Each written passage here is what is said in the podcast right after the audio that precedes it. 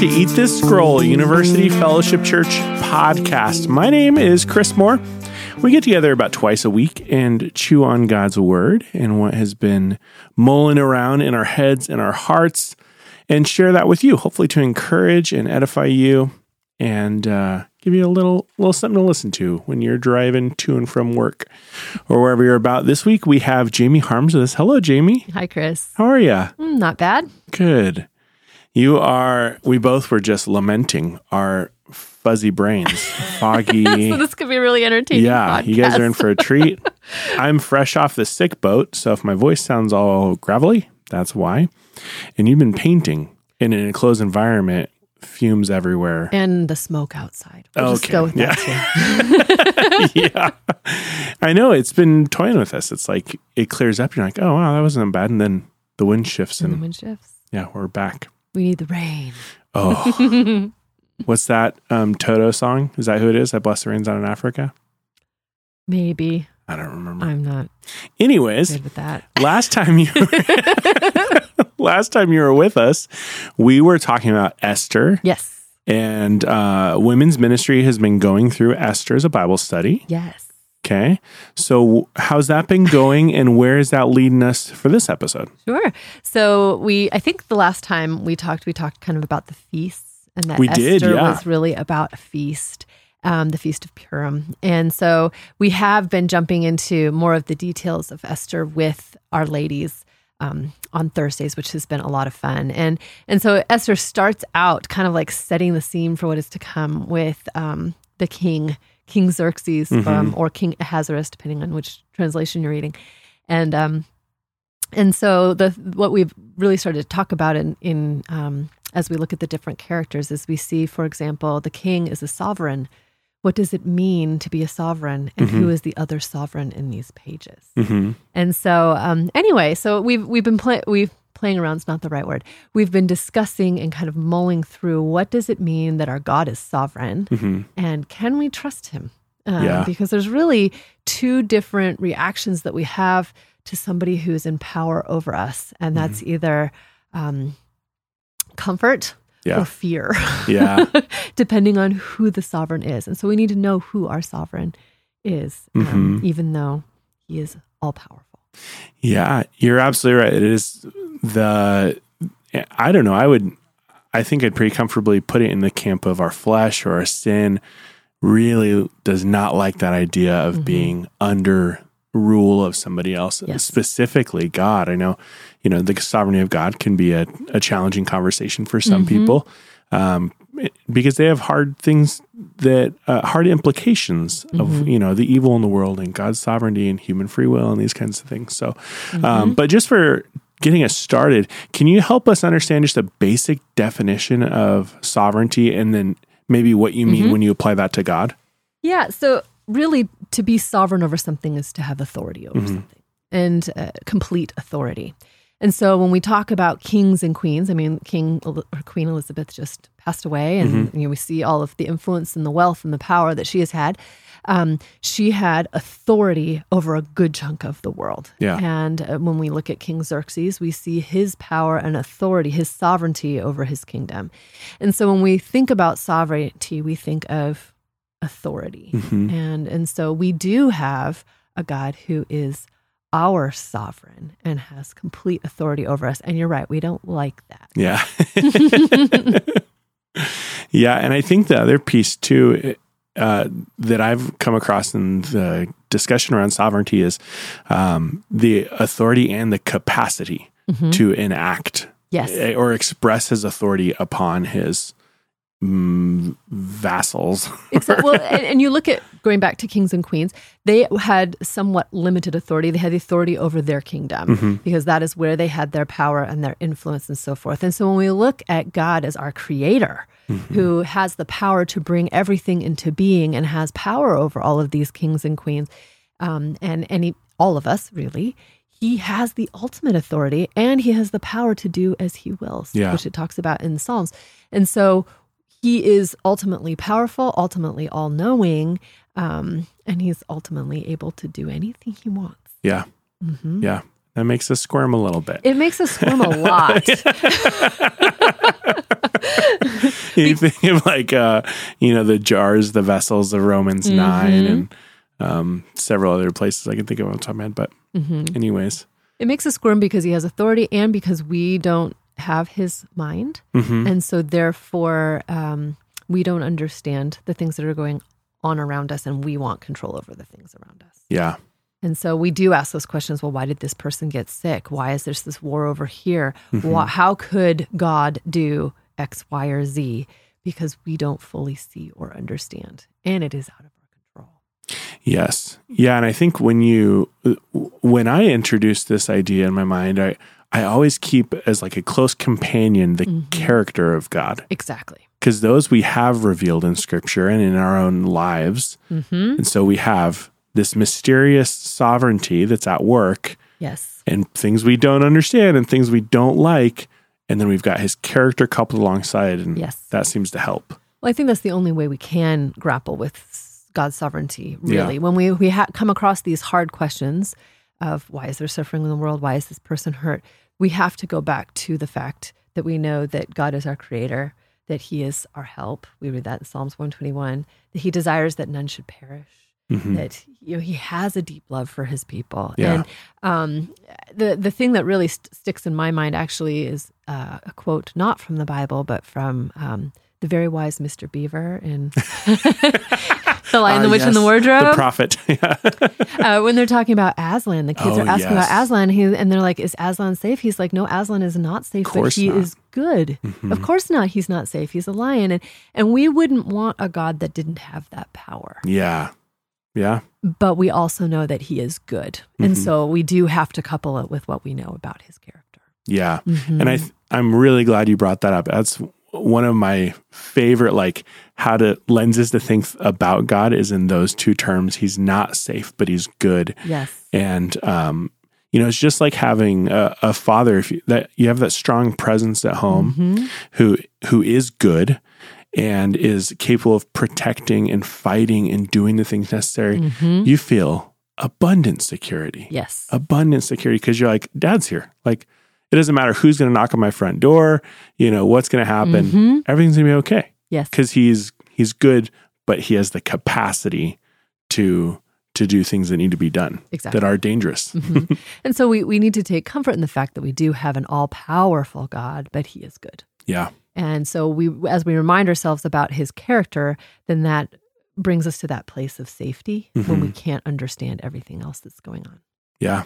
hmm Yeah, there was a story, and I know it's a real story. I didn't make this up because somebody else recognized it. Connor did. Uh-huh. Um, but it was a little girl asking a question of her father, and he he explains to her that he's not going to explain what this thing is yet. Um, th- that that this is too heavy a burden for her to bear, but Mhm. someday he's going to hold on to it, and someday he'll give it to her. Yes, that was Corrie Ten Boom. Corrie Ten Boom. Thank you. Okay. Yes. I read Corrie it in a Ten book and lost dad. it. yeah. And I thought, wow, there's so much beauty in that. And the Lord, Mhm. in the same way, is carrying these things for because, us. yeah, for us, because we don't have the Mhm. capacity to understand them. So, how do we see God's sovereignty at work in the story of Esther? Mhm. Oh, it is all over the place. I don't know. One of the- it? well, one of the things I absolutely love about the book of Esther, and I can't remember if I mentioned this before, but God's name is not mentioned. Hmm And so the God of Esther is an unseen God, but what we see is we start unfolding the pages of the book that he is very active. It's Mhm. very similar to us today. hmm And so we see like the the fact that it opens with this king and this sovereign and there's this grand banquet and um, historically he's probably proposing and gathering his people to head out on his military campaign Mm. and so um, but as that's happening his queen is deposed and so he ends up going out um, historically on this military campaign and coming back. And so when we read in esther after these things he's dejected. He's having a hard time. He's missing missing vashti. Mm. he's willing to marry a commoner. You know, God set up all of those different pieces to get Esther into a place where she can have that um, that influence and that power. We see that she has she was made beautiful. hmm That's a gift God has given her. Yeah, she didn't make herself. we see that she uh, has gained favor. We know that Mordecai was in a position where he heard the uh, plot going against the king, and um, he wasn't rewarded right away, which was weird. Mhm. and he didn't complain. And then we see, you know, Esther and, and Haman rise to power, and we see this edict coming out. We see it coming out on the day of Passover, right as they're preparing for Passover, reminding his people once again that he is the deliverer.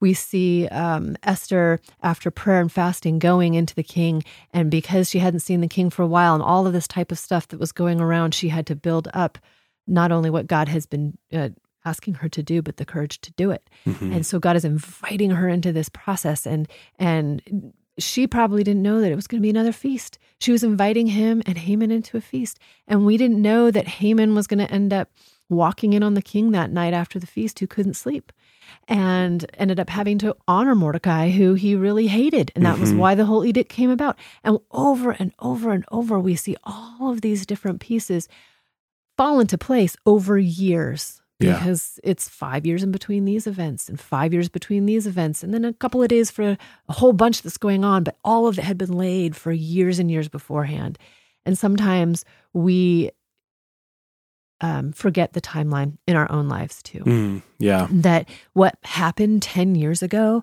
god might have actually been using to set up now hmm um, and so it's yes, God is sovereign in all of those things in Esther. He's also sovereign in our own lives, and He has His own time scale for what is happening and why. Yeah. So I don't know if that completely answers your question. Yeah. No, that was great. well, and it reminds me of Joseph's words, you know, what you Mhm. meant for evil, God meant for good. yes. Because one thing that is replete in that story is drama, hmm is the suspense, is what's going to happen next. Like now you have this per- person in authority who's got a death wish out for you and your people and all, you know, this and that. And like that tension, I think we, we lose sight of that tension in our lives. We think that if, if I have God's favor or if God is good or whatever it is, then it will go well with me hmm but we have to remember most all I can't think of any example off the top of my head, but all the stories in, in scripture I know are filled with drama and filled with the unknowns. Well, we also, especially reading scripture, have hindsight into Right. what is going on, and even looking at our own own lives, we can look back and see God's hand at work. But I can imagine Joseph looking back and saying, "All things have worked for." Um, the good of my people, but I Mm-hmm. can also look him back back and saying, I'm sure he didn't say, "Hey, kidnap me and take me as a slave No to Egypt." kidding. So he he wasn't volunteering for that, but he can see God at work through that. Right. And I think I, I look back at my own life and I see things that happen, and I never would have wanted to voluntarily go through that, but I can see God's hand at work. And that's also a comfort to us when we think about God's sovereignty. We won't necessarily want to pick everything that's going on, but even God can use these things that we don't understand or that are hard or that are difficult for something down the road, hmm um, even if it's 5, 10, 15, 20 years down the road. Yeah. He can still use the things that are going on um, for his good, Yeah. like Joseph said.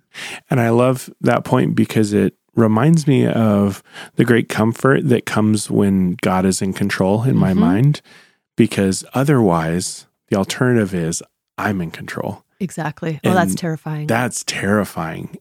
As a child who was very anxious Mhm. and wanted to do the right thing and was always terrified of um, like derailing, you know, Mhm. like you pull the wrong lever and it's never the same and you've ruined it. You know, the Yes. magical thinking of children. hmm Um, really, the the doctrine of God's sovereignty has been an immense comfort in my own life Mhm. Because it makes me remember, oh, God's in control. I'm not in control. Yes. in, in fact, one of the things that we talked about with the ladies is um, we look at the the whole story of Esther, and we want to see what the good guy and the bad guy is, and so Mhm. we know that Haman's the bad guy, and yet we want and we want to make Esther the hero, but she's not. Mm. God is the hero, hmm and so no matter what Esther chose, because she was given a choice. You can go to the king or your family can die. Yeah. you know, whatever she chose, God's will was still going to happen. hmm She couldn't mess it up Right. just like we can't mess it up. hmm God is still in control over that, but He invites us to be a part of it. Yeah. And there is blessing that comes with that, even if it's not easy. Yeah. That is the great mystery of Mhm. where where does our free will and our agency interact with God's sovereignty? And uh, I like the way you put it. It it puts it in the realm that we simply can't mess it up. We Yeah. don't have sovereignty over God or um, over His plans that He's set Mhm. before time began. Yes. Well, Mordecai even told Esther, if you're not going to be the deliverer, God will find another way to deliver his people. hmm And and that's true. Yeah. God's will cannot be thwarted, but we have the choice to be a part of it or not. Yeah. Yeah. What an Mhm. amazing invitation. And what a, how is there not a, a safer invitation come into Mhm. where you know God's got all the pieces. In control? You can't screw this up just by, you know, I think I think of like the dad who's like, hold the flashlight, and the, and the kid's like shaking while he's working on the truck or something. You know? Yes, yes. We can't mess it up. There's great comfort in that. Awesome. Well, um, I'm really excited to hear more about this. It seems like it's been a really productive time. I know you've got more things you could talk Mhm. about, but it's it's really great going through a book like Esther and really pausing and thinking, wow, how amazing is our God. mhm, He is sovereign. He is faithful. He is good. yeah, he is our creator. He is just. We want him to be just too. He is just. He is merciful. His timing's, for I mean, all of these different things we see him at work in God's word, and we have to remember to be in it so that we remember that when those hard times come. yep. What a good reminder, Jamie. well, thank you so much for joining us My pleasure. this week, and uh, hopefully, listener, that encouraged you. I don't know how you couldn't be encouraged by that. you know what? Everyone was encouraged. I'm sure, certain of it. Um, we will get you guys all next time. Bye. Well, thanks for listening. Thank you to our guests for coming and sharing what they've been chewing on in God's Word. We produce these podcasts and release them twice a week, so please subscribe so you don't miss out on one. And don't forget, love God, love your neighbor, and make disciples.